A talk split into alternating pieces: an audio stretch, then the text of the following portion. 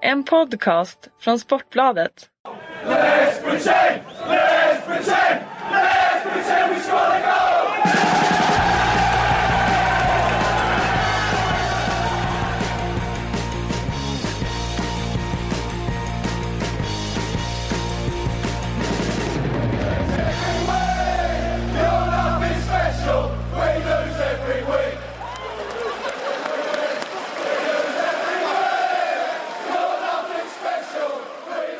Mina damer och herrar, vi har tagit oss till avsnitt 100. Mitt namn är Patrik Syk, jag är tillbaks efter eh, tre månader på avbytarbänken med en, eh, ja inte bara ett utan två spädbarn i famnen. Eh, Fredrik Jönsson, du sitter mitt emot mig.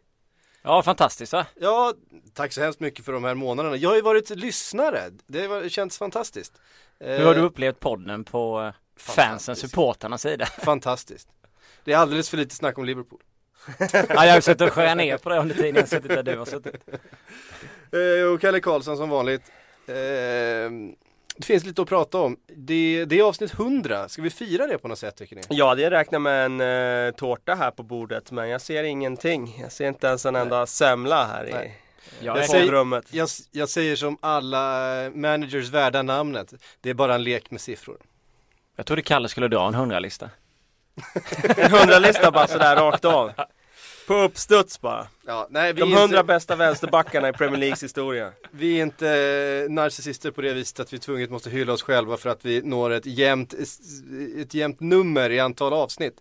Eh, tycker jag är lite förmätet. Så att vi, vi har kommenterat det, nu går vi vidare. Eh, och sen så tar vi oss eh, ändå några dagar tillbaks till eh, den senaste Premier League-omgången. Det är liksom därför vi är här. Vi ska ta och förstås och titta framåt lite grann idag. Så vi har ju två stycken topp 4-möten eh, i helgen. Det, det trodde man ju inte, om man säger så, för några månader sedan att det här skulle vara de fyra, två av dem hade man varit rätt säker på. Eh, Tottenham kunde man väl kanske eh, i alla fall inte skriva av, men att Leicester skulle vara där förstås. Hur mycket har vi inte pratat om det den här säsongen? Eh, det tar vi lite till. Men ska vi börja då i förra helgens stormatch, nämligen den mellan Manchester United och Chelsea. Eh, som ju slutade på det där sättet. Som kanske gjorde då till slut att Manchester United eh, få tufft att nå den där fjärde platsen. Kan det vara, kan det, vara det poängtappet som eh, till slut, eh, som faktiskt hakar av dem? Eh, ja, jag, jag såg det snacket. Jag vet inte om det är just det här poängtappet. Jag vet inte. Det är klart att det är en bit upp. Jag tror fortfarande att möjligheten finns men jag har ju eh, inte trott att de ska ta det eh, någon gång egentligen sen eh, Eh, formen började dippa där i höstas. Jag tycker att eh, de har sviktat alldeles för mycket under för, för lång tid och alldeles för många eh, tecken som, som har pekat på att eh, de inte kommer få ordning på det där skeppet den här säsongen. Så att eh, jag vet inte om det var just den här matchen. Jag, jag har inte trott på det tidigare heller egentligen. Eh, jag tycker dock att insatserna den senaste tiden, inklusive den här, har varit eh, avsevärt bättre än vad de var tidigare. Nu skapar de ju i alla fall målchanser. Det gjorde de ju inte tidigare utan det var ju matcher ibland som slutade med att de hade ett avslut eller noll avslut på mål har de ju haft i, i någon match och sådär. Och nu har de ju ändå, tycker jag, ehm, eh, haft mer fart i anfallet. Alltså Wayne Rooney gick ut och pratade om just det där att de har spelat med mer frihet nu. Louis van Gaal Han gillar ju inte när spelarna har frihet. nej. Nej, och Han vill precis gärna bestämma. Och sen vill han ju själv såklart inte eh, liksom sprida ut det budskapet. För det skulle ju, det är ju en implicit sågning av han själv. Ja. Eller av tränaren. Att eh, då har de ju inte haft tillräckligt med frihet tidigare i så Nej. fall. Om de spelar bättre nu har de mer frihet. Så han eh, tillbakavisar ju det där. Eh, jag tror dock att det finns någonting i det där. Eh, och eh, det har varit ett eh, bättre anfallsspel senaste veckorna här. De gjorde en bra match mot Stoke där till exempel. Och tycker även den här matchen att det går fortare framåt och de, de skapar tillräckligt för att göra mer än ett mål. Mm. Men det är klart att det sätter sig i skallen på spelarna när de spelar typ 11 hemmamatcher utan att göra mål i första halvlek. Man kommer väl in i någonting liksom, det finns en viss frustration och så vidare.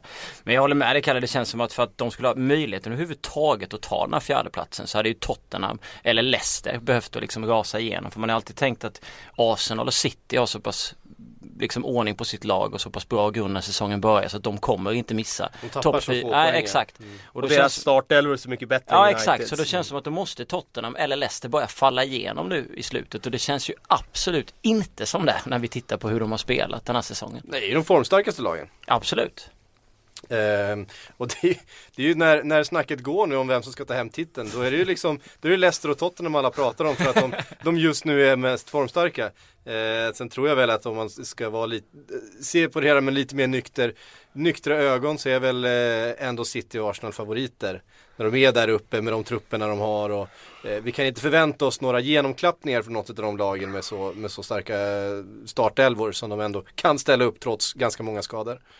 Nej jag väntar ju, har ju väntat en längre tid på att Leicester ska drabbas av den där skadan som förändrar förutsättningarna för dem. Men de gör ju inte det. Eh, uppenbarligen så Eh, är det här den här säsongen när liksom alla pusselbitar faller på plats för deras del. Deras nyckelspelare drar inte på sig den där skadan och de får spela match efter match med i princip samma elva. Vilket de har gjort på ett annat sätt än vad, vad någon annan klubb i, i ligan har gjort. Och, eh, skulle de få en skada på Mares eller Vardy Eh, det är klart att det skulle kunna eh, faktiskt eh, betyda en genomklackning för deras del. Men så länge de får alla hela så är det svårt att se att de skulle eh, klappa igenom när de är, har varit så stabila under så lång tid. Det är faktiskt ett års tid snart.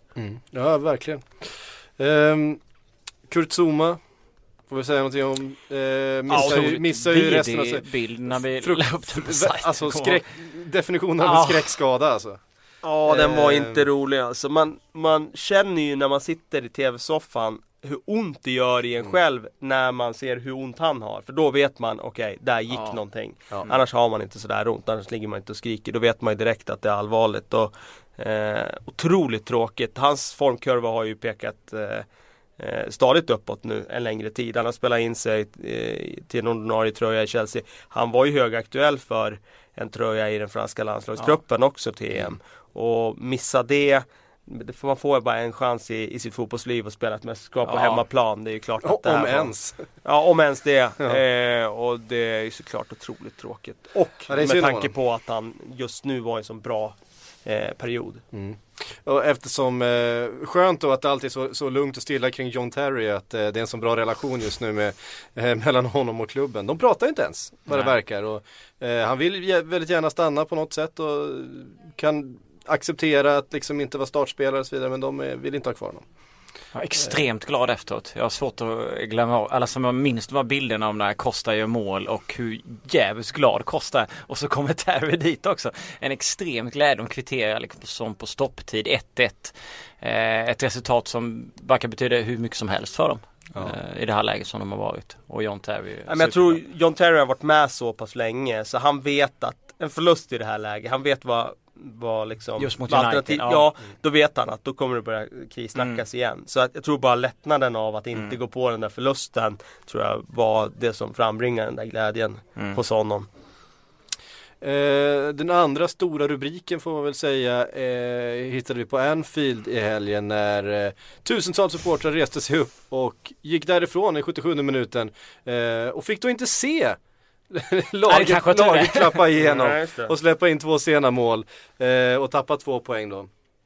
Men eh, protesten eh, och aktionen har ju fått eh, gensvar hos Ja, ägarna som nu verkligen. fryser eh, biljettpriserna för flera säsonger eh, framåt och dessutom sänker eh, framförallt de här dyraste biljetterna men även gör många fler biljetter tillgängliga för det här absolut lägsta priset eh, eh, 9 pund och så vidare. Det är en hel, det är en hel rad med åtgärder man gör och man går verkligen supportrarna till mötes här. Vad säger ni om dels om aktionen då från Eh, framförallt de här två supportergrupperna då, Spy and Cop och eh, Spirit of Chankly och eh, FSGs agerande efteråt. Helt rätt. Eh, ursäkta språket men jag blir så jävla glad när Liverpool eh, går ut i efterhand nu då. Eh, och eh, fryser priserna. För att eh, de märker att det här funkar liksom inte. Och det var helt rätt av supportrarna. Jag tycker det är fantastiskt. Jag såg att Bilic var ute nu, eh, West Hams eh, manager, snackade om det här med biljettpriserna också. Och det är klart som fan alltså. Eh, de får ju så otroligt mycket eh, cash nu för tiden de här Premier League-klubbarna. Så jag blir, man blir förbannad över att de ska höja priserna ännu mer. Det är ändå supporterna som är det viktiga runt eh, ett fotbollslag. Det är klart som fan att man inte ska ha så pass höga siffror. Så för mig är det fantastiskt att det funkar att göra en sån aktion. Eh, att man, man går hem i minut 77 Eh, och, och sen är det ju roligt också att resultatet, inte för er Liverpool-supportrar kallar inte så kul men det är roligt för oss som är utanför att det just blir 2-2 så att de ändå liksom får dubbla smällar där. Man går hem och så resultatet går inte ens väg och nu är man tvungen att agera efter och lyssna på supportrarna liksom. Mm. Tror ni det påverkade spelarna Tror ni de märkte att eh, människor reste sig upp och gick? Att det liksom på något sätt eh, den, vad ska man säga, den oron som då eh, befann sig runt klubben och på läktaren och, och, kring Liverpool att det på något sätt påverkade spelarna i den situationen att det är något som de har pratat om under veckan att eh, har, ni hör, har ni hört förresten, de kommer resa sig upp och gå i 77 minuten. Försök att inte tänka på det nu kanske mm. kan man tänka sig att en Jordan Henderson har förklarat för en del spelare? Och vad händer då? Då, då tänker man på det ännu mer. Det är svårt att säga, jag har inte en aning. Men Däremot kan man konstatera att det har gjorts typer av aktioner tidigare. Men man ser ju vilket genomslag det får när det är Liverpool FC som gör det. Mm. Alltså någon av de stora klubbarna när det blir eh, liksom eh, uppmärksamheten eh, runt om i hela världen och liksom alla blir intresserade. Är det en klubb i i eh, Championship typ som, Ja men alltså. då, det, då, blir det inte samma sak utan eh, Jag tycker det var fantastiskt nu att det blev det här snabba eh, alltså eh, trycket på, på ägargruppen och att det faktiskt ledde fram till en förändring. Det som är intressant nu det är ju faktiskt om eh, det här med fansmakten eh, och eh, liksom sättet att se på fansen som kunder eller supportrar. Ja. Om det kommer få ännu mer fäste nu. Det vill säga att eh, fansen efter det här får ännu mer inflytande. Kommer det här innebära till exempel att eh, man väljer att inte ändra om tredje stället varje år för att fansen köper ju trots allt matchtröjorna mm. för sina surt förvärvade slantar. Eh, och då kanske man ska få ha ett tredje ställe eller en första tröja också för den delen som inte bara tar slut efter ett år utan man kanske ska räcka två eller tre år. Eh, Sådana där saker. Mm.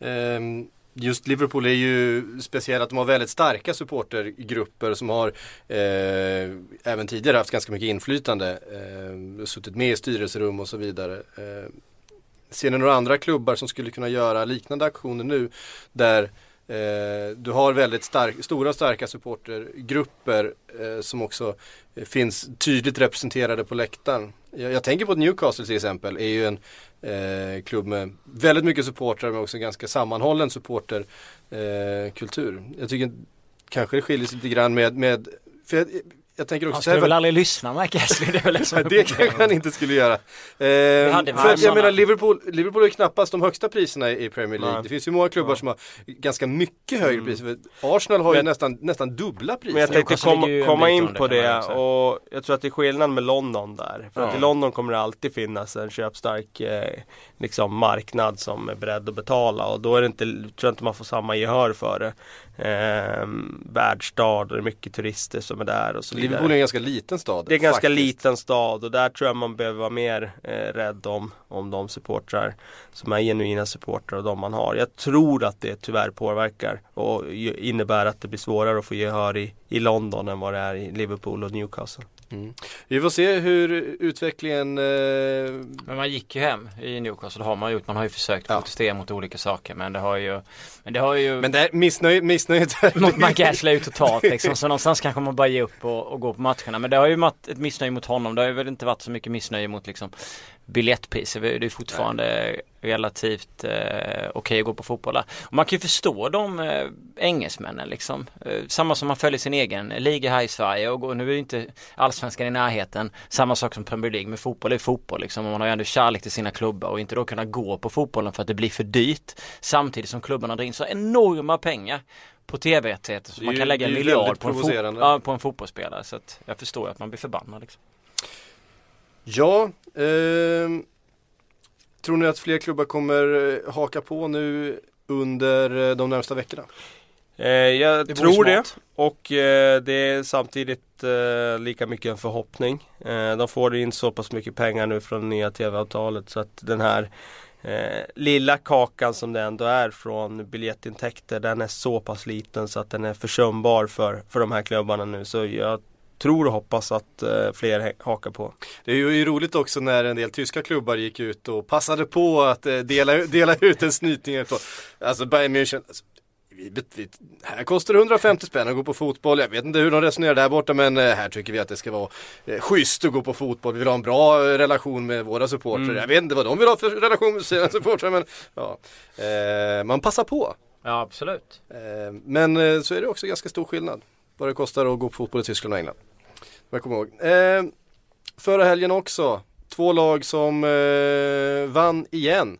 Aston Villa, de har bara en förlust på sina fem senaste matcher. Eh, två avgjorda, en seger, eller två segrar. Det eh, vänder nu eller? Jag vet inte om det vänder så pass mycket så att man klarar sig kvar men det är lite Det chockerande. är ganska långt upp. Ja, det är lite chockerande ändå att de har hittat liksom Hittat någonting att tro på och liksom börjat ta lite poäng. Eh, eller mycket poäng om man ser till en hel säsong. Eh, så det är klart att, vad tog det, fem månader innan de vann en eh, fotbollsmatch efter att de vann i premiären. Alltså vi, vi pratar om hälften av alla poäng de har tagit den här säsongen har de tagit på sina fem senaste matcher. Ja exakt. Och det var ju ingenting som någon trodde. Men det kanske blir så när man, jag vet inte, jag tänker Är det en försenad Remy Gard-effekt? Jag tänker den här teorin av att när man har gett upp så kan man vara lite mer avslappnad. Jag vet inte om Kalle håller med på det, nu börjar skratta lite. Men att man blir lite mer avslappnad och så vet man. Så kan man kanske liksom, jag vet inte, gå ihop på något sätt. Jag vet inte om man har hållit något snack med spelarna. Jag vet faktiskt inte. Eh, jag ehm, har ju noterat att deras resultat har förbättrats. Jag noterade senast att de prövar någon form av julgransformation. Och ehm, jag vet inte om det har eh, eh, påverkat dem. Men ehm, ja, det är svårt att säga faktiskt vad det är som ligger bakom. Ja, helt Eh, plötsligt liksom så. Det, Det är bör de inte så att det är några nya spelare Nej, som har det är det klivit ju fram inte. eller? De varvar ju inte en snubbe i januarifönstret. Nej. Nej, de höll ju pengarna för de själva kände att vi kommer i alla fall åka Ja. ur. Och Randy Lerner var ju inte sugen då på att spendera. Så ska vi komma ihåg Han är, inte, han är inte ens sugen på att äga den där klubben. Nej, Vinsten har ju kommit hemma mot eh, ett eh, otroligt formsvagt Norwich och ett Crystal Palace som också haft stora problem eh, de senaste 6-7 matcherna. Ja. Men det är ändå poäng. Pardews poäng klass, poäng. kla, klassiska höst, eh, eller låt säga vinter-vår-dipp. Ja absolut, januari, februari, det går det tungt för honom alltså, herregud. Usch, eh, ja. Eh, ett annat lag som eh, äntligen har börjat vinna får man säga, är Everton. Efter eh, en hel massa kryss och sumpade segerchanser så har man nu två matcher i rad och övertygande 3-0 eh, mot Stoke. Man saknade ändå Howard, man saknade Stones, Lukaku var väl osäker, kom till spel i Stoke så saknade man Shawcross och Cameron i backlinjen och utan de två så fanns det inte mycket stabilitet. Ja, Även så- om man, man hade väl en hel del boll och man skapade en del målchanser men det, liksom, det blev för rörigt i, i Stoke. Shawcross är otroligt viktig för det där Mm. eh, försvaret. Så är det ju. Eh, hur tror ni man resonerar i Stoke nu då när man ser eh, Robert Hoot leverera i Leicester nu att man släppte honom? Eh, och när Shawcross har haft en säsong där han har varit skadad eh, en del. Mm. Ja, nej, den, eh, just när Robert Hoot förstod jag aldrig riktigt varför de släppte honom. Eh, För han var ju där i flera säsonger och det var, Shawcross var ju liksom De det var ju för- hemska att möta, för Ja, stenhårda alltså. Mm. Så att eh, den var lite konstig. Det är något som är intressant dock om vi liksom går tillbaka till Everton där. Det är ju att eh, Stones inte spelar, då håller de nollan. Mm. Eh, jag tror inte det är någon slump heller. För att hans Nej. defensiv har ju varit under andra halvan av säsongen har ju varit ytterst suspekt. Mm. Ehm, och Jag vet inte vem det var som sa det, han är en fantastisk fotbollsspelare men en, en, bara en hyfsad back. ja, Eh, det är lite den så. känslan man får. ja. Eh, är det rent av så att han har sin fotbollsframtid eh, någon annanstans än i mittbacken? Kanske Nej det ett, tror jag ett inte. Nej det tror jag inte. Jag tror att han kan förbättra sin defensiv. Eh, han har försvarsinstinkten och liksom så. Eh, det handlar nog om att förfina eh, liksom, spelet i eget straffområde. Så det är mest det. Sen tror jag faktiskt att han skulle passa väldigt bra att spela i typ Spanien. Där det inte blir kanske lika fysiska forwards och mer spel efter backen. Där skulle han passa perfekt med sin spelstil. Så jag skulle kunna se han i någon av de stora klubbarna där. Det har vi pratat om också. Det, Ja, det var ju hetare det snacket i, i höstas än vad det har varit nu. Men jag skulle sett till hans spelstil kunna se honom i Spanien, definitivt. Frågan är hur mentalt stark han är också om han har påverkats av det snacket som har varit att han var på väg till större klubbar. Så han får han vara kvar i ett Everton som eh, inte kan liksom leverera för att vara med och slåss om Det påverkar platserna. ju inte honom alls eh, inledningsvis. För Nej. då var han ju väldigt bra i starten Ja. av ligan. Men sen tycker jag Efter hela han, Chelsea. Men då kanske han knöt Ja. näven och sen så Jag vet inte vad riktigt som har hänt. Sen måste vi komma ihåg, det har vi inte, det har inte pratat så mycket om, men eh, Phil Jagielka gör ju faktiskt en väldigt bra säsong. Eh, när, inte minst nu när John Stones har, har svajat lite defensivt så har han ju varit eh, klippan där bak. Mm. Eh, tyckte han var bra i eh, höstas. Till skillnad från förra säsongen. Ja, han hade ju en väldigt svag förra säsongen. Ja. Men det är väl egentligen inte bra att Stones eh, liksom ska vara den här mannen. Han spelar så mycket matcher. Sen när han inte är med då håller man nollan och slår stort borta. Alltså det är ju egentligen inte bra för Everton. Det hade ju varit bättre om han hade, hade varit med och det hade sett bra ut och, och sådär liksom. Sen har ju Tim Howard varit helt klart upp och ner också. Men det är ju inget snack om den saken. Så att det kanske är bättre att han inte heller är med överhuvudtaget. Ross Barkley, startar han EM? Jag tror det. Eh, jag grundar det på att eh, eh, jag tror att Roy Hodgson när vi väl är där framme kommer att välja spelare som eh, har levererat den här säsongen snarare än namn. Och i och för sig då så har ju Rooney haft en stigande eh, form nu senaste månaden. Och det är möjligen att Rooney då skulle kunna fortsätta prestera här nu under våren. Då kommer ju han starta på att han är kapten och, och att han är Wayne Rooney. Men mm jag hade ju gärna sett Ross Barkley i den nummer 10-rollen. Jag tror han skulle kunna uträtta mycket. Inte minst i landslaget, Wayne Rooney är ju så bedrövlig i landslaget egentligen. Alltså det, det är som att han, eh, det är som att han klappar ihop när han får den där tröjan på sig. Sen har ju liksom när, så, England när, testat. när, när såg ni en, en bra landskamp av Wayne Rooney senast? Jag minns inte så. Eh, jag kan inte säga att jag följer Englands landslag heller sådär slaviskt och kollar när de möter eh, Liechtenstein. Liechtenstein i, i kvalmatcherna. Det går ju liksom. kanske inte men, att och, men ehm, dra några växlar på heller. Men det är klart man vill se Ross Barkley. Man, vill, man skulle vilja se honom explodera fullständigt på internationell eh, nivå, landslag och så vidare. Ja Så men jag tror att ett ungt England med den där typen av spelare, Mm. de skulle kunna göra riktigt bra resultat i EM. Men blir man det här trötta England som har varit det senaste mästerskapen, då har man inte en chans mot de bästa lagen. Men Ross Barkley med en Dele Alli på bänken.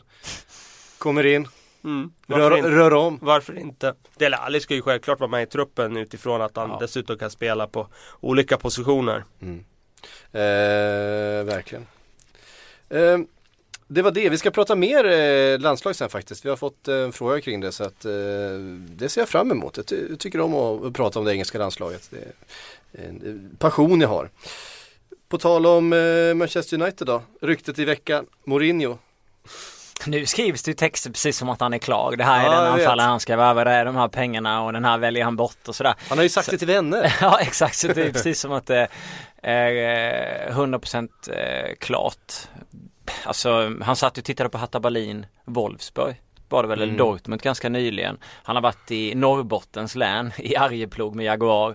Eh, jag vet jag skrev någon text om det, så han åker väl runt lite Mourinho. Men det är klart att Mourinho i United hade ju varit eh, kittlande. Det är inget snack om den saken. Det är klart man har velat se honom där. Han har varit Alltså man vill ju se tidigare. det utifrån att Pep nu tar över City Ja. om man vill ha den clashen. Ja. Då blir det ju den igen med liksom Ja. den onde mot den gode. Den, Ja. Det var så sjukt när det höll på i, i Spanien. ja det Madrid, blev ju liksom eh, eh, Tyvärr lite av en fars av det till slut också Mm. när han skulle gå över gränser där Mourinho och peta, Peta folk i ögonen och, och sådär. Eh, Tito Villanueva i det Mm. fallet. Men eh, det är klart att för att eh, ge en extra krydda till Premier League så är det klart att eh, Pep mot Mourinho i samma stad Mm. Eh, Ja. det, det är klart att det skulle vara en häftig clash att, att följa. Men jag tror ju inte att Manchester United eh, eh, jag är inte så säker på att det är rätt att gå på Mourinho-spåret. Är det, det är för att det, Nej, det är mer att man vill se honom där. Sen de två namnen som det pratas om är ju Mourinho och så är det Pochettino. Mm. Eh, nu vet man ju inte alls hur Pochettino själv ställer sig till det här. Jag tror att Mourinho säkert skulle ta det. Eh, han blir erbjuden pengar och får köpa spelare han vill ha och sådär. Mm. Pochettino å andra sidan har verkligen byggt upp någonting i Tottenham nu. Lämnar å andra sidan ett Southampton som han hade byggt upp Ja, på exakt. liknande sätt. Eh, fantastiskt track record som, som lagbyggare verkligen Pochettino. Eh, är det det kanske snarare som United behöver just nu. Någon som kan förädla ungdomar som finns i, i truppen, plocka in, hitta roller, bygga ett lag, skapa sammanhållning.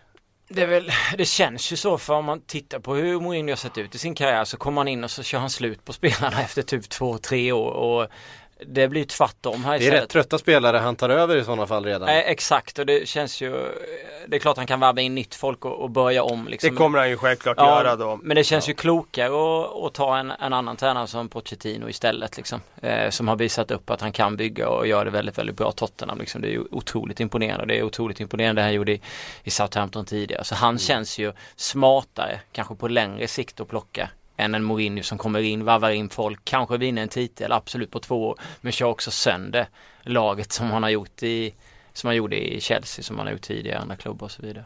Mm. Eh, Det är lite eh, bränna ljuset i båda ändar med eh, tränare som Mourinho. Han, Ja, han, absolut. han eh, sk- skapar ju ofta friktion med sp- inom spelartruppen också. Han Med har- allt och alla ska jag med säga. allt och alla. Ja. Men han har ju det som någon sorts, eh, någon sorts motor, någon sorts drivkraft, lite bränsle. Eh, att det hela tiden är, det är lite jobbigt runt omkring honom hela tiden. Det, det känns som Pochettino är liksom verkligen raka motsatsen. Han, Ja, det, det, skapar det, inte de rubrikerna och det gör inga, de sakerna. det är inga rubriker, det är inga, det är liksom, det är lågmält, alla är polare, det känns verkligen som att eh, hans lag spelar för honom.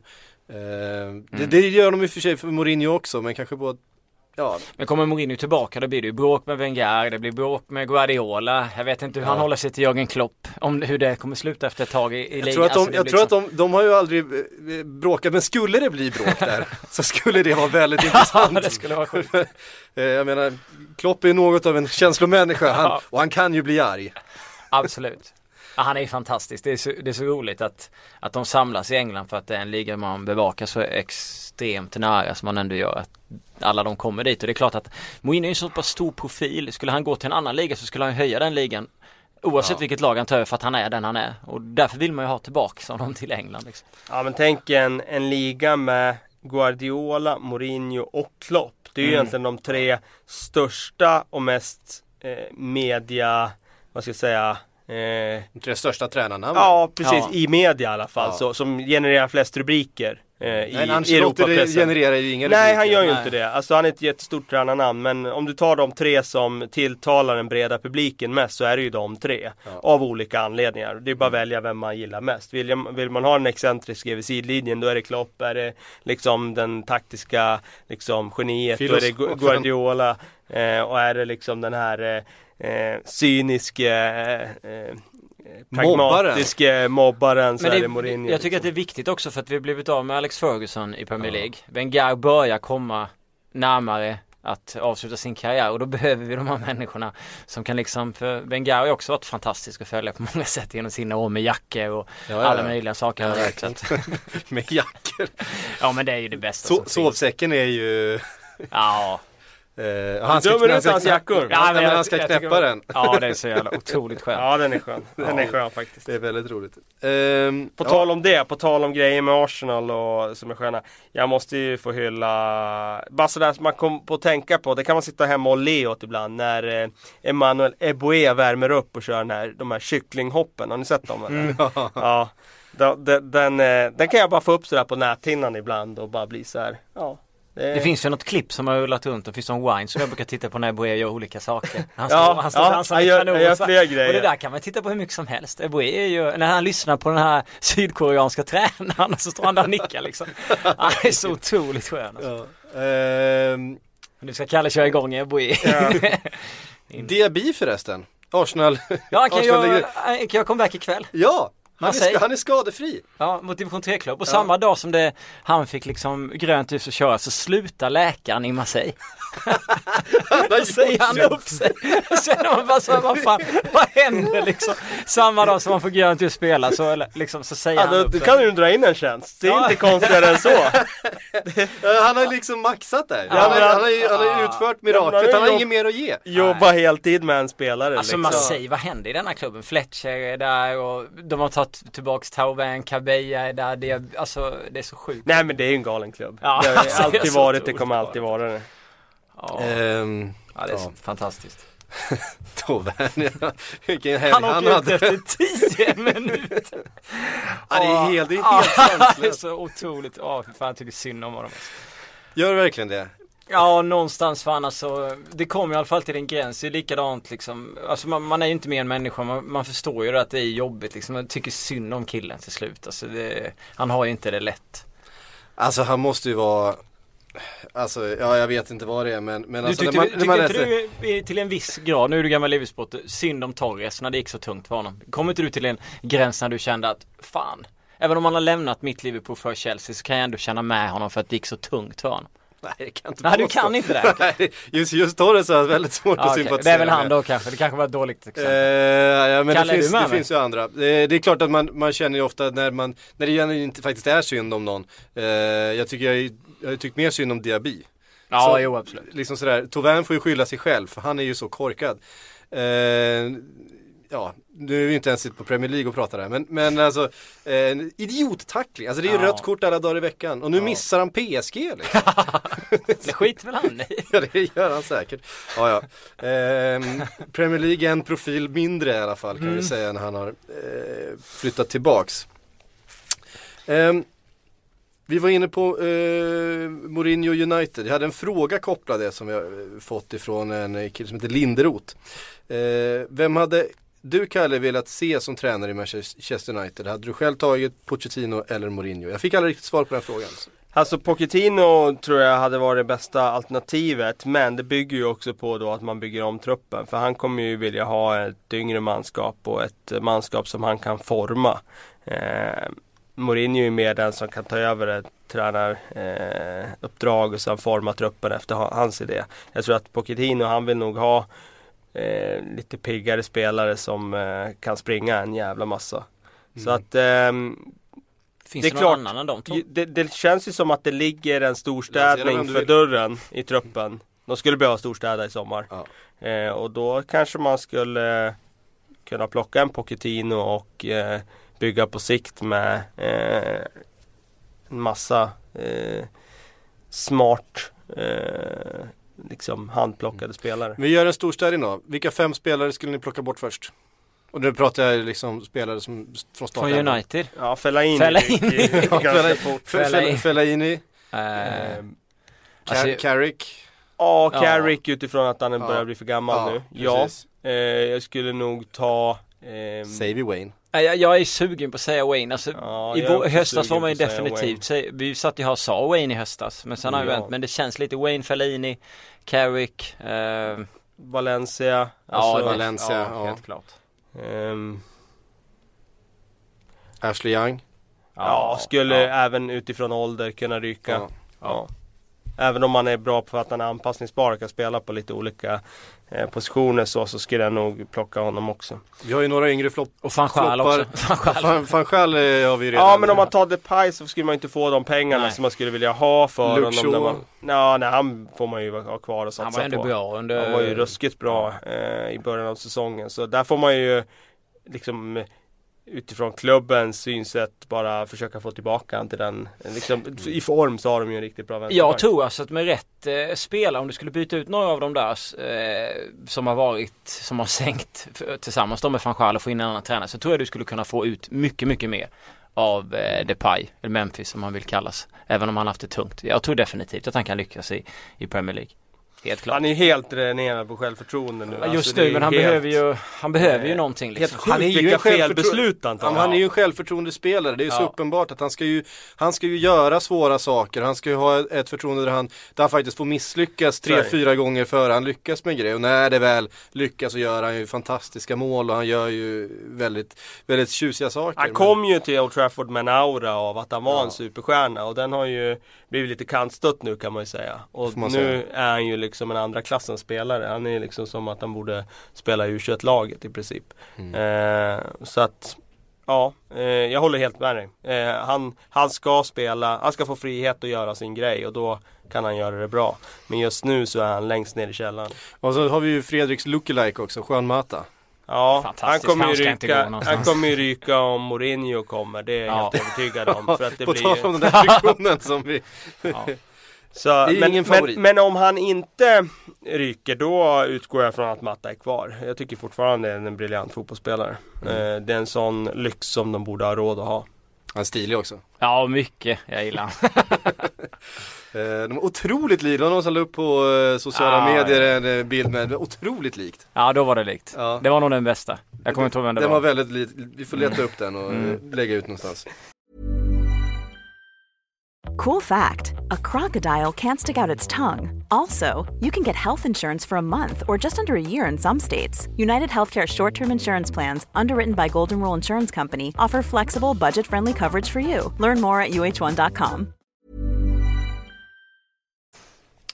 Eh, hörrni, vi har eh, ett par matcher vi ska gå igenom inför helgen. Och då är det förstås de två toppmatcherna.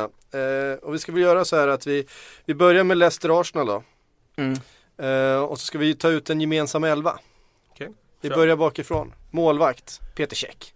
Ja, kanske Ja, Schmeichel alltså, har varit bra. Schmeichel väldigt, bra, väldigt bra. men, Men, eh, eh, check skulle man ju eh, ta om man spelar en match som Jag tycker ändå man död. ser att, att Schmeichel, han gör han är lite flaxig, han, han har haft ganska mycket tur också den här. Han gjorde en jävla räddning mot City han fick den på foten. Eller vad det var där med någon hörna eller vad var det? Ja, det var en nick där Ja, Ja, från... eh, precis. Eh, fantastisk räddning. och, Om man hade visst att han gjorde den. Men... Eh, ja, det, var, det har ju varit lite sådär. Uh, vad var det han, han kastade sig efter någonting också som, som han missade som uh, damp ner bakom honom va? Som inte blev någonting utav. Men det såg... Bra spelare att ha tur psyk. Ja, jo men så är det. Se på Mignolet. Ja. han, han är själva beviset för att en bra spelare har tur. Alltså hur kan man ställa upp en mur så jävla Jag visste dåligt? att jag skulle dra igång honom direkt. Hur kan man ställa upp en, hur kan man, inte, om ni inte har sett det så, så youtubare, för det finns säkert där. Hur kan man ställa upp en mur på det sättet och säga, här, skjut här, det här är, min, det här, det här är mitt hörn, Det var, här, här, här ska jag ta. det var återkommande tema igår på sådana här roliga wines där man drev en Mignolet mellan, med, mellan mig och en kollega. Vi satt och visade en i timmen för varandra så när de hade Ja. drivit med varandra. Det finns grejer överallt och allting stämmer ju på honom för han är så, Ja, ja. Han är så jävla dålig. Förlåt. Det var inte därför vi var här. Eh, vi ska ta ut en eh, startelva med Leicester och Arsenal. Eh, Peter Käck och vi tar eh, högerback då. Hector Berlin, eh, såklart. Spelar på 4-4-2. Eh, vi kan väl... Eh, Ja, vi får ju göra det då eftersom Leicester, Leicester leder ligan det. och vi får ju anpassa oss efter ligaledaren. Ja, absolut. Eh, Beirin Mm. och eh, centralt. Ja, det blir ju Koscielny och, och Holt. Robert Hoot. Ja. Eh, West Morgan har varit bra men jag väljer nog Koscielny snabbhet bredvid Hoot. De borde komplettera varandra bra faktiskt. Ja, ja faktiskt. Eh, jag tycker det är synd att eh, Vas- Va- Vasilevski inte har fått spela mer. eh, i Han är, år. han är lite av en legend faktiskt. Ja, fan. Alltså han ser så jävla stark ut. Ja, han ser ut som en Alltså riktig skogsuggare. När, de, när han står bredvid West Morgan och så eh, undrar man liksom hur ska, hur, hur ska någon ta sig förbi där? Ja, liksom? det, ser ut, det, det, är som, det är som två riktiga jävla så här, eh, WWE wrestling figurer liksom. Ehm, så Robert Hoth och Koscielny. Ja, Eh, absolut. Och vänsterback. Ja det blir ju Monreal. Han har ju, var ju väldigt bra i höstas. Nu har ju i och för sig Fuchs varit betydelsefull för Leicester. Inte minst med sina Rory Delap-inkast. Men Ja. eh, jag skulle nog säga att eh, Monreal eh, får nog den platsen ändå. Svagaste punkten i den backlinjen. Det är till vänster. Jag tycker Monreal är riktigt bra. Han är väldigt Ja, bra. Men om jag jämför med de andra tre tycker jag Ja men det är, nej, ja, Jo, det nej, jag känner, nej. det Jag tycker han är jämbördig med Bejerin. Faktiskt. Ja, det Han är ju bra på ett det- annat jag, sätt. Jag skulle Han är säga att det är väldigt- ligans bästa vänsterback. Så. Ja det har han varit den här säsongen. Ja. Eh, ska jag nu säga. Han, eh, han är ju väldigt solid. Gör ju få misstag. Mm. Eh, kanske inte ser mycket ut för världen men han är ju Jag vill att jag gillar de andra tre med. Högerkant då? Ja det är ju Mahrez, det är ju svårt att komma Ja. ifrån. Det kan ju inte vara någon annan. Han är ju Nej. vårt... Det är eh, ligans bästa spelare. Ja det, det får man nog säga. Eh, det är han eller Özil och då kanske det är Mahrez just nu. Eh, Känns Det som det lutar över för inte ta honom. honom. Ja. Och innanför då får vi sätta Özil där då. Ja alltså det finns ju ingen nummer 10 roll i det här systemet och Nej. egentligen ska han sitta på bänken när det är 4-4-2 Ja. Men Mm. eh, det är klart att vi inte kan ha ett lag utan med Nej, vi, kör, vi, vi, vi, gör en diamant då. Eh, Så får han spela längst fram i Ja diamanten. men det passar inte riktigt Mahrez vet du, komma in där så att, eh, Nej, men eh, nej. får, får ta till höger i diamanten Ja då, nej så... men det är inte, det är inte hans roll riktigt Men det är ju en rak 4-4-2. Men, men eh, Özil kommer att greja eh, en 4-4-2 i just Ja. den här elvan också För han har ju Kanté som städar bakom Ja, honom precis. eh, Och då behöver han ju inte göra så mycket i defensiven Men Kanté för eh, Cazorla. Absolut. Ja, det tycker jag. Ja. Sett den här säsongen definitivt. Och till vänster. Sanchez. Mm, ja, Vill du ha honom längst fram? Ja, jag vill nog inte ha in Sanchez sett till den här säsongen. Eh, faktiskt. Eh, jag tycker nog att eh, nu har ju inte Albrighton eh, varit Albrighton. liksom eh, superstjärna men jag tycker nog att sett till den här säsongen tycker jag nog Albrighton har eh, gjort minst lika mycket som Sanchez. Mm. Inte att han är bättre utan om vi bara pratar den här säsongen. Men jag vet inte hur du, vad du hade för kriterier för Du elva. får, nej, alltså, vi, vi behöver inte, vi får säga vilka vi vill. Vilka Ja, vi okej. tycker, ja men eh, säg så här då, om vi ska ställa upp ett lag nu i helgen. Och då har du ju tagit Albrighton om du ser till Albrighton före Sanchez. Ja, då får vi en bra balans där också. Eftersom Özil, han kommer inte göra mycket defen där. På ett han 4-4-2 slår ju bra bollar till Mares. Han slår ju krossarna till Mares liksom. Funkar jättebra. Precis. Och så har du Wardy längst Och sen fram. har vi Wardy och Giro. Ja, och det känns ju faktiskt som ett ganska spännande anfallspar också. En klassisk Big Man, Little Man. Ja. Nu är inte Wardy så liten men, eh, men han är ju djupled och snabb. Absolut. Har Det är ett ni, ganska bra lag. Har ni hört om Arsenals senaste värvning från Leicester? Ja, absolut. Jo, det, det har vi skrivit om. Det, jag har Ben faktiskt glömt upp. Rigglesworth. Ja. Mm. Ja, och det var ju inte han som upptäckte Mares. Hur var det? Nej, Gary Lineker hä- hävdar ju det. Ja, Att, det, precis. att det var assistenten Steve Walsh istället som hade upptäckt dem, så. Men eh, det är klart att han eh, har ju säkert ett bra track record, annars hade de inte plockat honom. Nej. Det är gött att man värvar så ändå. Ja, det, är verkligen moder- det är verkligen den moderna fotbollen. Och kan Ja. man inte värva Ja men det, sånt har ju här skett Ja förut men jag också. menar men nu i år alltså det tar Det tar en stund in på säsongen och Leicester ut jättesuccé och då plockar man honom bara. Istället för att plocka spelaren så plockar man de som har sett spelaren istället. Ja, ja det är bra. Det är billigare. Ja, helt klart. Ja. Frågan är vad han kostar. Wenger, Jag tror inte Wenger, han kostar så mycket. Jag tror inte de har kontrakt på det sättet som innebär att man måste köpa över dem. Utan det är Nej. nog bara att erbjuda en bättre lön. Ja, ja. Så Ja, byter det är en de jobb precis anställning. som vilken tjänsteman som helst. Wenger eller Ranieri? Ja men den här säsongen får man ju säga Ranieri. Eh, på det hela taget får man ju säga Wen- Wenger. Men eh, den här säsongen så är ju Ranieri årets tränare. Det är ju svårt att hävda det- något ja, annat. Absolut. Så vad hade vi då? Vi hade... Vi hade Check, vi hade Bejerin, vi hade Koscielny, Hutt, Hut, Monreal. Monreal. Vi hade Kanté, Özil centralt, Mares till höger och Albrighton till vänster. Vi hade Vardy längst fram i Giroud. Vem är- trodde att Kalle Karlsson skulle sätta ihop eh, ett mittfält Med Özil och Kanté. med tre Leicester-spelare och en Arsenal-lirare? Ja, nej, Efter nej. 25 omgångar av den här om man skulle välja mellan de två. Ja, Det det är, är, det är ju faktiskt... man trodde ju nästan när säsongen började så ville man sätta fyra Arsenal-spelare i stort sett. Ja. Ja. Alltså. ja men alltså om vi skulle sätta ihop Nej men alltså, nästan då hade ju hela... inte Leicester-spelarna varit på bänken. Nej, Alltså, exakt. Det hade ju varit hela Arsenals 16-mannatrupp liksom. Eller Ja. 18-mannatruppen. Ja liksom. absolut. Ja. Inte varit en spelare. Ehm, otroligt. Hur går det i matchen då?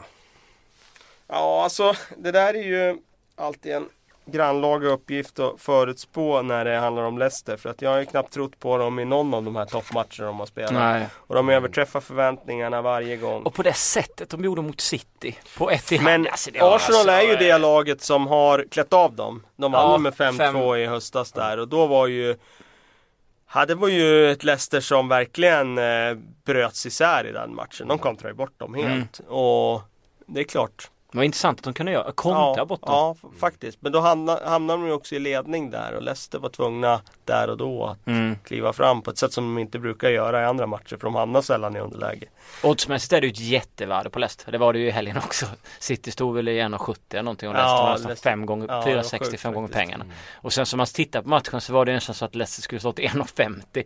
För de var ju liksom, City var ju Ja, Leicester var ju överlägsna. Ja absolut. Det var ju helt sjukt. Det är ganska stor skillnad för att, för att eh, Leicester, Leicester vann ju till gör slut och förstås med 2-0 mot Liverpool men det var inte en match där de var överlägsna Nej det var det sätt. inte. Det, var ju fram en jämn till, match. fram till 1-0 målet Ja. tycker jag var jämnt. och sen, sen, så, var Leicester sen bättre. or- orkade inte Liverpool eh, svara där men men, eh, men mot, mot City så var det ju verkligen, de var det bättre laget. Mm. Från, från första minuten. Ja de behöver inte be om ursäkt för, dem, för den segern. Det var ju liksom Nej. Nej. Jag satt på O'Learys och kollade och satt egentligen bara med öppen mun hela tiden att jag var så jävla Det är klart man har sett dem en hel säsong men man blir ändå chockad över att de är så pass mycket bättre. När City vet att de måste leverera hemma och de ändå har, okej nu saknas ett par spelare men vi pratar ändå rätt jävla stora namn i det här laget. Oavsett vilken elva man har. Och ändå så blir de, eh, ja. Ja det är fantastiskt. Nu ska jag gå Eh, ut och göra skidor. Ja, du bara sticker mitt i podden. Men det känns lite som att jag går ut, eh, jag tänkte på en skidreferens innan. När man ser Leicester och Tottenham så tänker man att det är två svenskar som har överraskat. Och så är det två norrmän bakom i Arsenal och Manchester City. Man vet att det finns mer, man bara väntar på att de ska gå upp och svenskarna ska klappa liksom Jörgen Brink och, och försvinna. Precis. Ja, Leicester gör en Jörgen Brink nu och förlorar resten utav matcherna. ja, men, ja men alltså det finns ändå någon slags jämförelse som man tänkte eh, producera Absolut. innan säsongen. Ehm, spring ut och gör skidor. Ja, Det, det ska vi inte stå i vägen för. Det är trots allt eh, skidsäsong.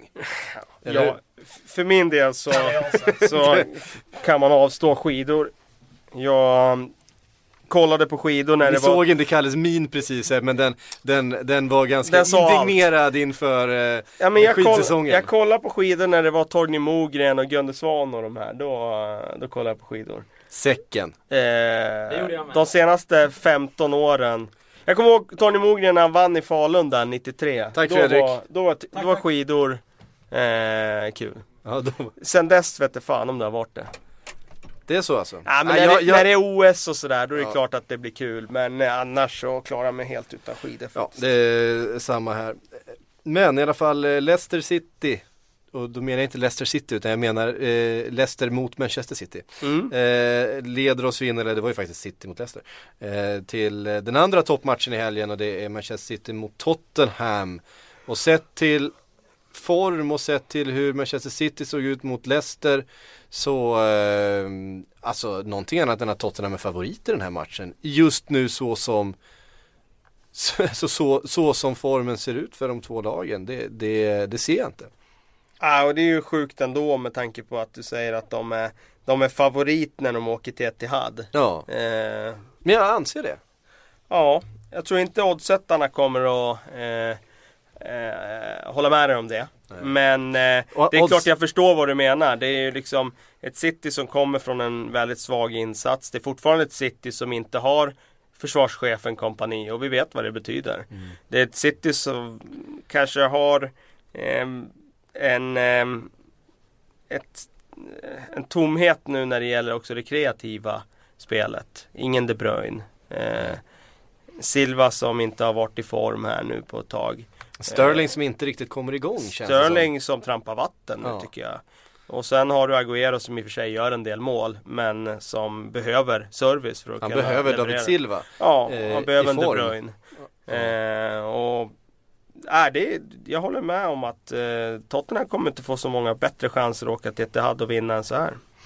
Um, jag säger med, på, med tanke på oddsetarna, som Ranieri sa häromveckan eh, när han fick då den här frågan kring, ja ni har alltid liksom oddsen emot er eh, och sådär och hur, hur resonerar ni kring det? Så sa han, ja det är väl samma oddsättare som hade mig som den första tränaren som skulle få sparken Och den här sparken, säsongen. ja. Ehm, det är ett bra svar tycker jag. Ja. Det är skönt att kunna vara lite, lite kaxig när det går eh, så pass Verkligen, bra. och Det där- undrar man ju honom. Där får jag säga också, där ska jag verkligen krypa till korset. Jag, jag trodde ju också, eh, precis som oddsättarna, att Ranieri låg bra till för att vara först att få sparken. Ja. Och det byggde man ju på att eh, De var så nära att åka ut förra De var så nära att åka ur och det där traumat efter eh, Nigel Pearson. Ja. Att eh, nu kommer en Ranieri färsk från fiaskot i Grekland där. Ja, det, Och Det det, är- här det- kan bli vilken- världens kulturkrock liksom. vilket år han hade, Ja, det är 2015. Otroligt alltså. Ja det är helt sjukt när man, ju mer man tänker mot på det. Färöarna. Ja, ju mer man tänker på det desto sjukare blir det. Ja, ja faktiskt. Ehm, jag tänkte att vi skulle ta ut en eh, startelva mellan Tottenham och City också. Eh, Joe Hart eller Hugo Lloris. Oj, den är svår alltså. Den är Där svår. är det väldigt jämnt. Oj. Eh, men lite lika på det sättet också att de, de gör ofta den här matchavgörande räddningen men inte De är inte den där Peter Käck stabila målvakten någon utav dem. Men Eh, Hart är ju lite bättre i luftrummet än vad Juris är. Så Ja. jag plockar honom på det. eh, högerback. Ja, jag tycker inte någon av Citys högerbackar har varit bra den här säsongen. Så det får bli Kai Walker som ändå eh, med sina mått mätt varit bra. Han har varit en sån där, du vet, 6 av 10 eh, i han gjort betygsspelare hela säsongen liksom. Ja men han, har varit bra liksom. några riktigt bra insatser också faktiskt. Han har varit stabilare än vad han brukar vara. Central Alderweireld får ju Han är ju- definitivt han är ju självskriven. plats där. Eh, och sen är det ju kompani, trots att han spelar så lite så blir det i alla fall kompani. För när han väl spelar så var han ju väldigt bra den här säsongen. Man är inte sugen på att sätta Demikelis där va? Nej det känns inte som det va. Eh, in, inte direkt formtoppad. Vänsterback? Ja, Kolarov med hans offensiv, jag skulle nog välja honom ändå faktiskt. Ben Davis tycker jag haft eh, en positiv trend här, så han, eh, han närmar sig där faktiskt. Skulle kunna ha varit Ben Davis. Vad har vi för uppställning här då? 4-2-3-1 kanske? Ja, det känns väl som det eftersom båda lagen spelar Ja. typ så. Då har vi två stycken defensiva mittfältare då. Ja, ah, det är svårt att komma bort från, jag skulle ju in Dele Alli där. Ja, du sätter honom där ja. Ja, jag sätter honom där. Och sen eh, sätter jag nog faktiskt in, eftersom jag, jag vill ha en stabil defensiv så sätter jag nog in Eric Dyer sett hela den här säsongen. Fernandinho var ju jättebra i starten av den här säsongen men jag tycker Mm. inte han har växlat upp här efter det. Så att eh, Eric Dyer och Dele Alli för, eh, För sätt in, tillfället. för tillfället. Mm. Ehm, och där framför då tre stycken. Ja, Till höger Eriksen. Nej inte till höger. Jag skulle göra De Bruyne till höger. Ja. Silvas centralt ja. skulle jag ha. Och Eriksen till Eriksen vänster. till vänster då ja. Ja. Och längst fram Agüero eller Kane. Kane utifrån att han är mer skadefri än vad Agüero är. Eh, jag eh, tycker att han kanske Man kan lita lite mer på Kane när det gäller eh, Alltså Agüero kan gå in i sådana torrperioder och då får du inte ut någonting av han. Eh, Agüero, eller Kane går visserligen in i torrperioder. Det hade han ju i höstas där när han inte gjorde mål i starten av säsongen. Men du får i alla fall en fysisk närvaro, du får ett hårt arbete, du får ett jävla slit där uppe. Eh, och just nu så, ja nu håller jag nog, eh, här och nu skulle jag välja Kane. Mm. Vi spelar en match här och nu. Eller Hi- Iheanacho kanske. Iheanacho, ja precis. Han har varit stekhet. Det är klart, nu tog vi ut De Bruyne som är skadad Ja. och det kanske vi inte skulle ha gjort då. Då, då kanske vi skulle ha haft någon annan där då. Eh, men ja, eh, De Bruyne, svår att komma runt sett hur bra han var den här säsongen. När han var hel. Eh, vi tar bort honom nu då för att han är skadad. Ja, då får det ju bli en eh, Lamela till höger där då. Mm. Eh, det får väl bli så.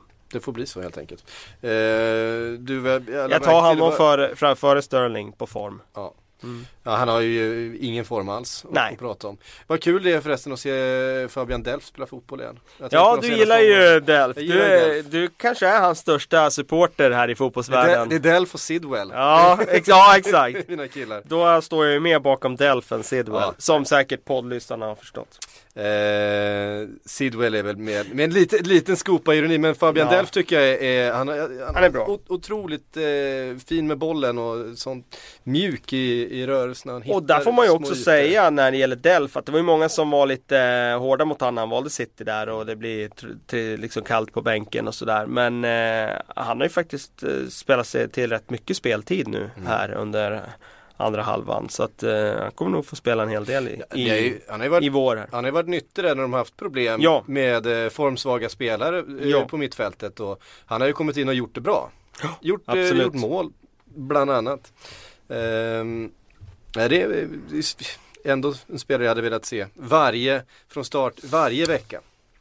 Eh, någon annanstans. Det var det, hörde ni. Vi har en massa frågor vi ska svara på också Ja. före vi Kör! ska knyta ihop den här säcken. Eh, vi börjar med Apberget, eh, som han kallar sig. Kan eh, Leicester och Spurs fortsätta köpa billigt om de vill stanna i toppen? Hur mycket är harmoniska hängivna trupper värt? Det är ju värt enormt mycket. Eh, och jag tror man underskattar den faktorn alldeles för mycket. Eh, jag tror att det går att uppnå väldigt mycket om man har ett lag som drar åt samma håll. Eh, men det är mycket svårare att ha det än, än vad folk tror. Utan det, det är mycket lättare sagt än gjort att få den eh, harmonin i, i en grupp. Oavsett om det är på en arbetsplats eller om det är på ett fotbollslag eller ett handbollslag eller vad det än är. Eh, så den faktorn ska man inte underskatta. Däremot så tror jag inte, nej, att man kan fortsätta värva säga, bara fyndspelare om man ska börja slå sig in i toppen år efter år. Då tror jag att man behöver ha proven quality. Eh, det är klart att gör du sådana här jättefullträffar som Riyad Mahrez, då går det.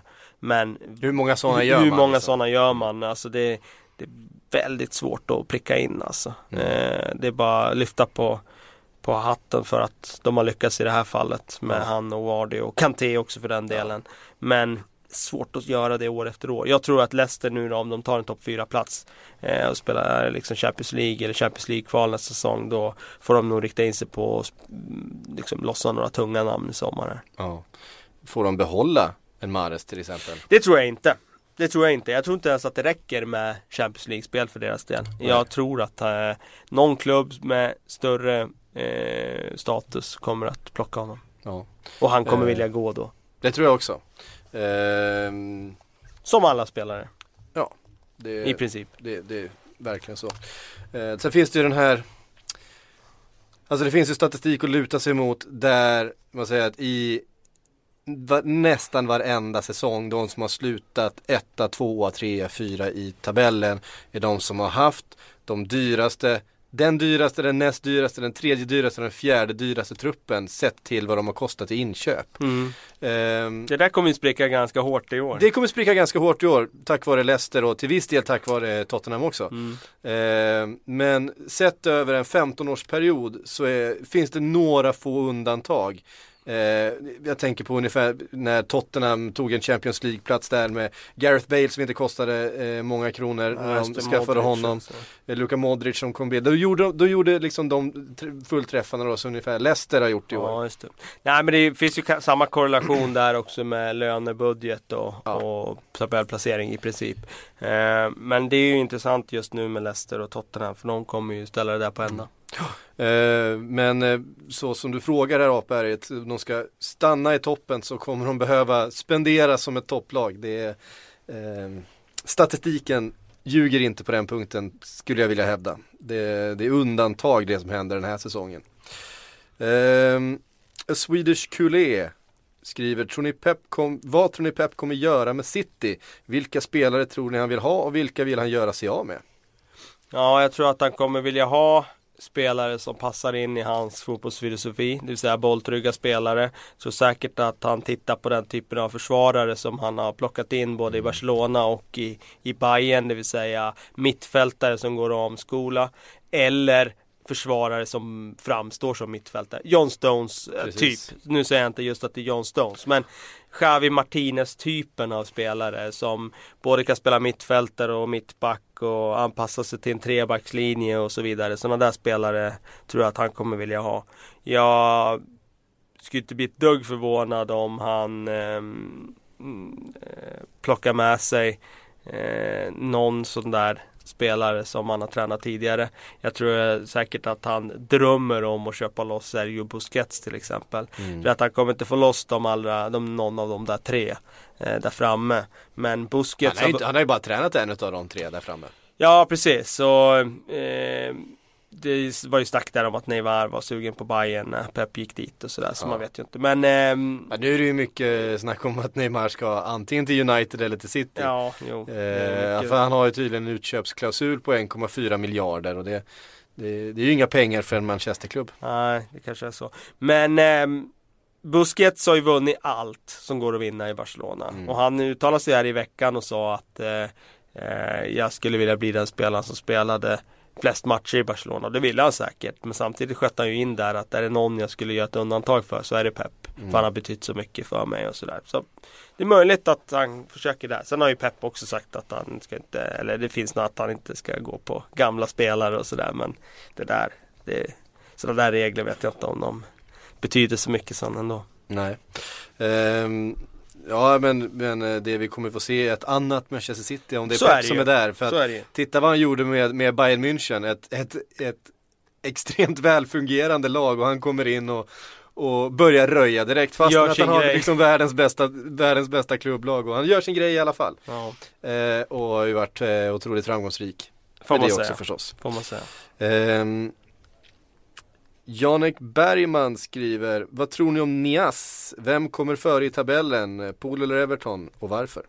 Ja, Nias har jag ingen koll på sådär. Alltså, jag har svårt att bedöma det faktiskt. Eh, jag tror att Liverpool kommer före Everton i tabellen men det, det är ju mer gissningen. Det känns ju som 50-50 just nu. Mm. Faktiskt. De ligger på samma poäng. Ja, är, om två veckor så är det derby. Mm. Det känns nästan som den som vinner det derbyt eh, är den som har fördelen.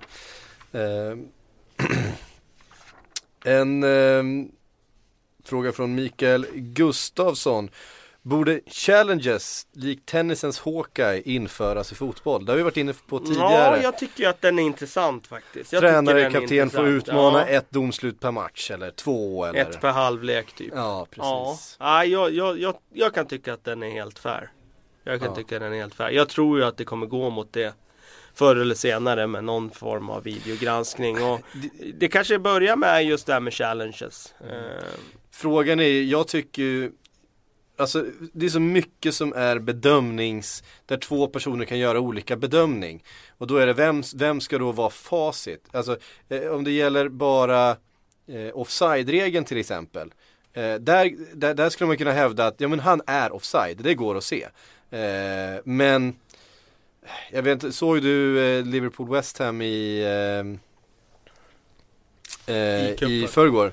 Eh, Det var en situation där eh, Iori eh, rycker, vem det nu var, i, i armen. Och det var liksom ett, en straffsituation som... eller Valencia. Ja precis, Valencia. Ganska många skulle säga att ja men det där är straff. Men det är ändå, det kanske var ett dåligt exempel för det var nog straff. Eh, men det är ganska många sådana situationer, framförallt på fasta situationer där man kan liksom, ja men upp med den där, titta på reprisbilden här, han står och drar honom i tröjan hela tiden på den här, det, ska det vara straff varenda gång då för att det står så i regelboken? Mm. Det blir ju, det blir ju väldigt svårt att administrera känner jag. Ja, I, i, i, så, I så fall så kan ju de kan ju liksom tränarna hawk-eya sig till en straff i varenda halvlek. Eh, ja, Eller så får vi ett helt, där- annat, ett helt annat närkampsspel. Hur det där ska gå till, det, det får ju man ju utvisa senare. Det kanske är så att det bara ska vara offside då, till Mm. att börja med. Och om det ska vara straffar kanske det bara ska vara utdelade straffar snarare än uteblivna. Mm. Så man får eh, Precis. utmana. Ja, för det, det jag menar bara att eh, i tennisen så har du ett rätt och ett fel. Antingen så är den på linjen eller så är den inte. Så är det Det, ju. det är liksom, eh, det är inga andra situationer som det, som det rör. Så Men fotbollen så handlar det ju om bedömningar hela tiden. Och där, och där eh, kanske vi ändå inte kommer ifrån diskussionen även om vi har eh, tekniska hjälpmedel. Nej, så kommer det ju förmodligen vara.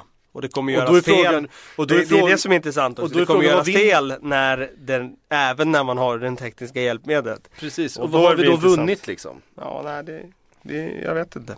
Ja. Vi får se.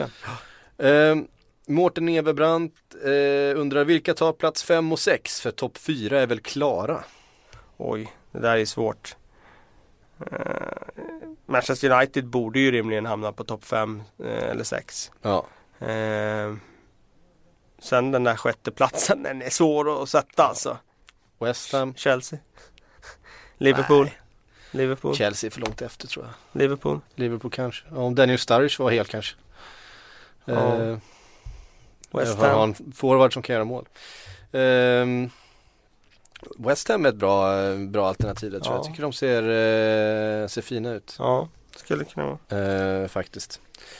Ehm, Mattias Wallin skriver Benteke, Origo och Sturridge på plan i 30 minuter när man dessutom har Aib på kanten. Känns dysfunktionellt. Eh, ja, det var ju så han valde att göra. Den gode Klopp. Han eh, lyfte ut eh, Coutinho och någon till mittfältare som jag inte minns och satte han in Sturridge och Origi eh, Mm. på de positionerna. Eh, jag tror så här att han är väldigt, väldigt mån om att få igång Benteke på något sätt. Han förstår att han behöver ha eh, en Benteke som gör mål. Jag tror, att, jag tror faktiskt också att han ser att det finns en målskytt i Benteke och att han, han vill eh, avlasta honom lite grann och kanske skapa lite mer framåt. Eh, och valde att ha kvar Benteke därför att och han fick ju två stycken riktiga drömlägen att göra det där målet också och, och avgöra matchen men han, eh, han bommar dem. Mm. Eh, han har pratat om, han pratade om Benteke efteråt också så att eh, alla strikers vet ju säger ju samma sak, alla går igenom den här typen av Mm. perioder och det är liksom inget unikt för honom. Utan det gäller bara att, att spela sig ur den liksom på något sätt. Att, att man ska, måste få, börja få lite flyt och man ska liksom få förtroende. Man ska så här, ehm, eventuellt var det som var hans tanke med att, att ha kvar Benteke fast han tar in både Origo och Sturridge. Jag vet inte vad du tror. Nej men det är säkert så alltså. mm, eh, det blir ju också det där. Han vet nog om också. Han, eh, vad skulle det innebära om man skulle börja liksom lyfta Benteke? Men nu I det här är. Sturridge och Origi tillbaks Ja. eh, skadefria. Så lyfter vi Benteke direkt. Ska han någonsin spela mer då den här säsongen om de Nej, andra och två då, håller då sig hela? sänker du honom helt. Ja, Eh, det är risken. så är det. Eh, men det kändes väldigt framtungt. Så i är det ju. Ehm, Lukas Olofsson, vilka spelare från ungdomsleden i Premier League-lagen tror ni kommer lyckas bra i Premier League?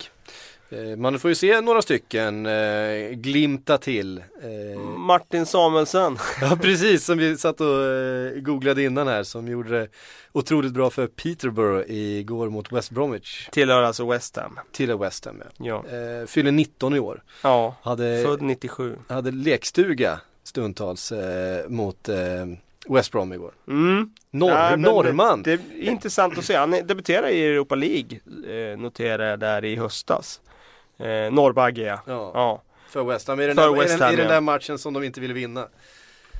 Yes och eh, ja, nej men det är ju Det är kanske en eh, sån här spelare som man kan ha koll på framöver. Det är, är det en norsk drömgeneration på gång med Ja. eh, Samuelsen och eh, Ödegård, de har ju Ödegård. uppenbarligen fått fram två riktiga guldklimpar på offensivt mittfält. Det får man ju säga. kanske blir en sån där eh, Gerard Lampard situation där den ena aldrig får spela landslaget för de spelar på samma position. Nu går det händelserna i förväg hör jag, men eh, ja, man vet aldrig. Ja, det tror jag. Han har gjort en, han, han har gjort en bra ligacupmatch vad vi har kunnat notera så vi ska kanske inte dra för. Finns, Nej, finns, det, finns det några andra tonåringar som du eh, skulle vilja hylla lite?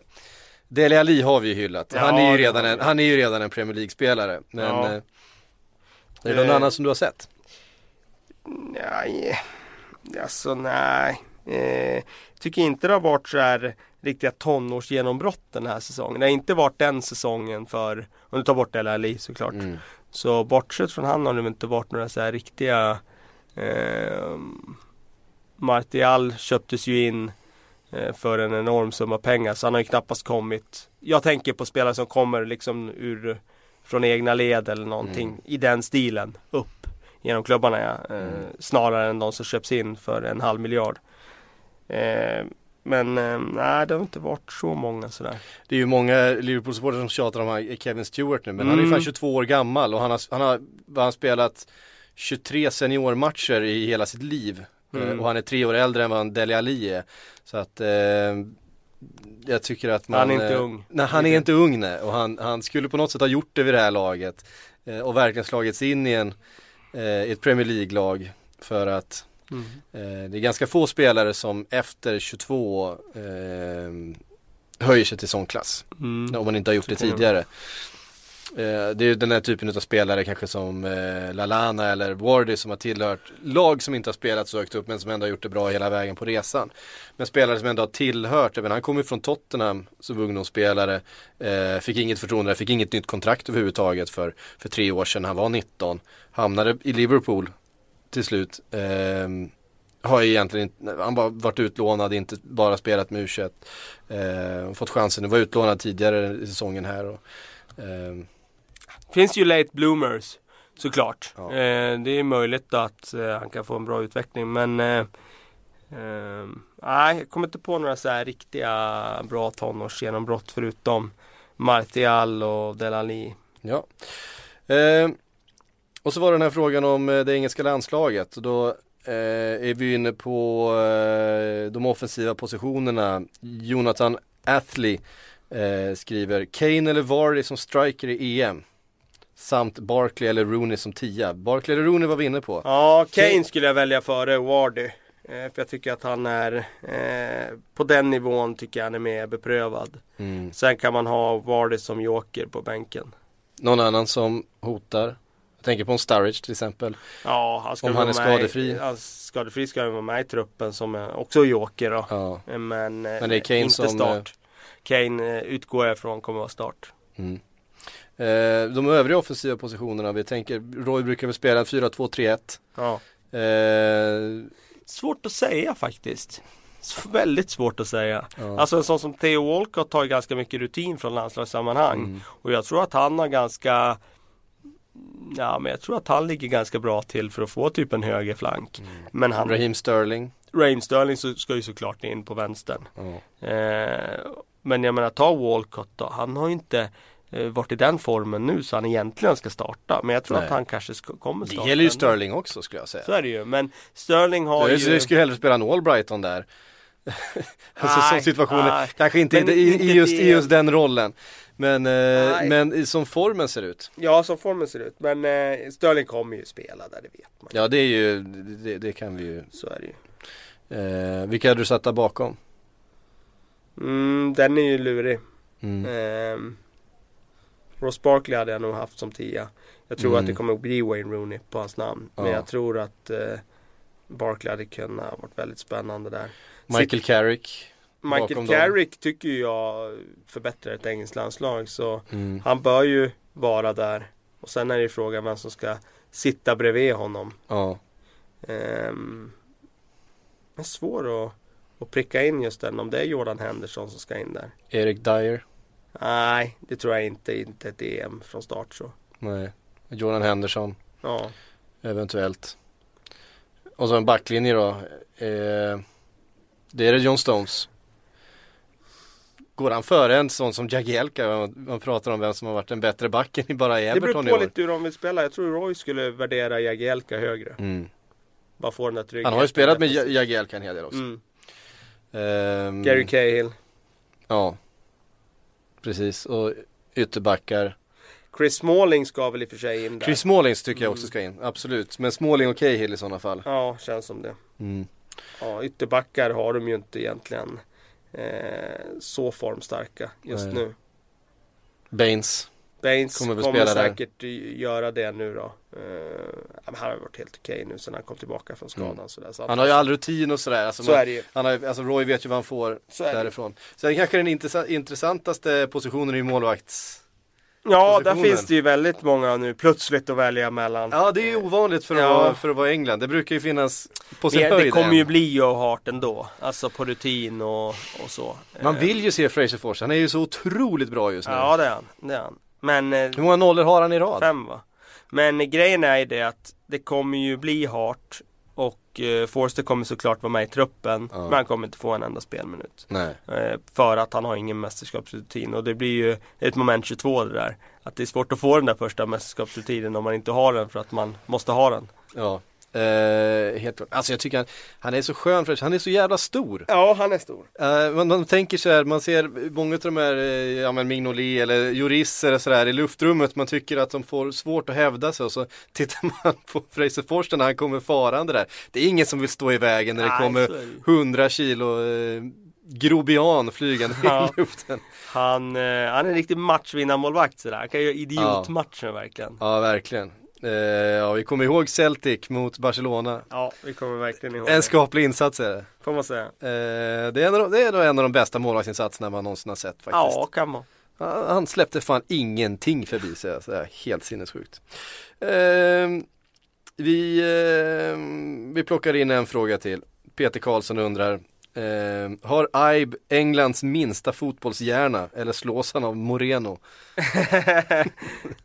Ja, nej, jag tycker inte han har den minsta. Det tycker jag absolut inte. Eh, Jag tror, tycker däremot kanske att Moreno är där och aspirerar på den. ja, defensivt så tycker jag Moreno har en väldigt liten fotbollshjärna. Mm. Eh, offensivt så tycker jag att han har eh, kvaliteter eh, Ja. och kan tänka. Men defensivt så blir han ju väldigt, väldigt vilsen ibland.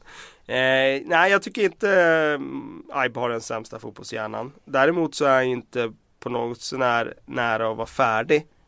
Eh, Han är väldigt omogen i, i sitt beslutsfattande. men det är ganska många unga spelare som är det. Han är precis fyllt 20, han fyllde 20 Ja. för två månader sedan. Så Ja, det är ju, precis. tycker det är lite taskigt att säga att han har Englands minsta fotbollshjärna. Han har, Så är det, alltså spelförståelsen säger man, den är ju, den är ju, du kan inte vara fulländad spelförståelse förrän du är 25 år. Nej. Eh, För det är då hjärnan har växt klart.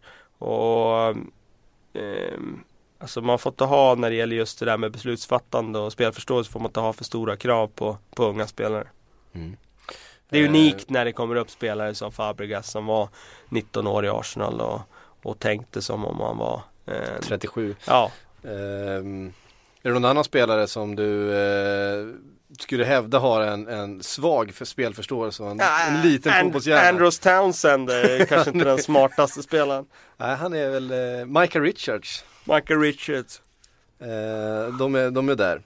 Hörru du Kalle, tack för de här hundra avsnitten. Ja, tack själv. Eh, nu är du tillbaka så nu kör vi väl 100 till här. Ja, det tycker jag.